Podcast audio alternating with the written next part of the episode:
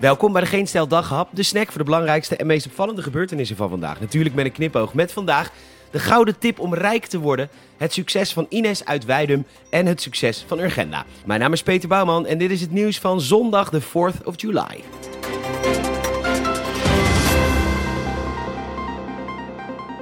Het klimaat verandert en daar moeten we met ons allen wat aan proberen te doen. Alleen Nederland wel echt heel erg voor het echi.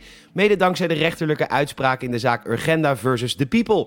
De People hebben verloren en dus moeten er vervroegd twee van de vier kolencentrales in Nederland sluiten. Al dus D66, PvdA, GroenLinks en ChristenUnie. Volgens de Telegraaf is de kans groot dat de people honderden miljoenen aan schadevergoedingen moeten betalen aan die bedrijven. En waar halen we al die verloren stroom dan vandaan? Uit Duitsland? Nou, kan. Maar binnenkort uit Azië, want er worden de komende tijd 368 nieuwe kolencentrales gebouwd in China, 107 in Indonesië, 14 in Japan, 41 in Vietnam en 92 in India. Of nee, sorry, Delta. Urgenda krijgt het druk.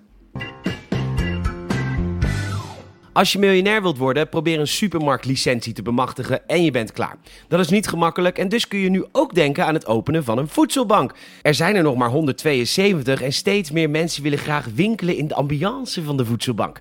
Dankzij de coronacrisis was een deel van de bevolking, veel ondernemers, straatarm. Maar een ander deel had meer geld te besteden, want ze konden niet op vakantie of naar een restaurant of een stedentripje Niger. Kon allemaal niet. En dus werd er meer dan ooit gedoneerd aan de voedselbank. Het parool meldt dat er 10,7 miljoen euro binnenkwam, terwijl er op 2 miljoen was gerekend. Kortom, de voedselbank. Deze week in de bonus, een lekkere kerststol, 99 cent. Heerlijke aardbeien, geplukt in april, 80 cent. En een V&D giftcard, 10 euro. Gewoon bij de voedselbank. Van harte gefeliciteerd, Ines Timmer uit Weidum. De Leeuwarder Courant meldt namelijk dat zij het Ouderen Songfestival heeft gewonnen, speciaal voor 55-plussers. Helaas viel de 80-jarige Barry van den Berg uit vanwege een dodelijke hartaanval.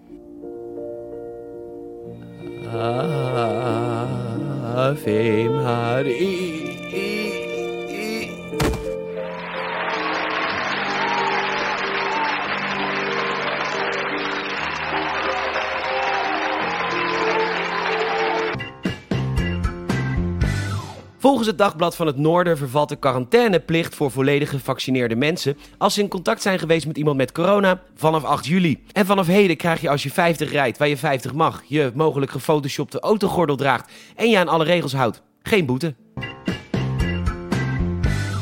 Ondankbare honden, daarbij BP en het Russische Lukoil. HLN meldt namelijk dat die zich willen terugtrekken uit Irak.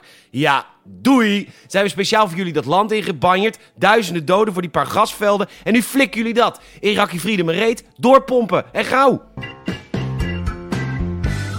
Bedankt voor het luisteren. Je zal ons enorm helpen als je een vriend of vriendin vertelt over deze podcast. Een hartje geeft in Spotify of ons een Apple Podcast Review gunt. Vijf sterren alsjeblieft. Zouden we erg waarderen. Nogmaals bedankt voor het luisteren en tot morgen.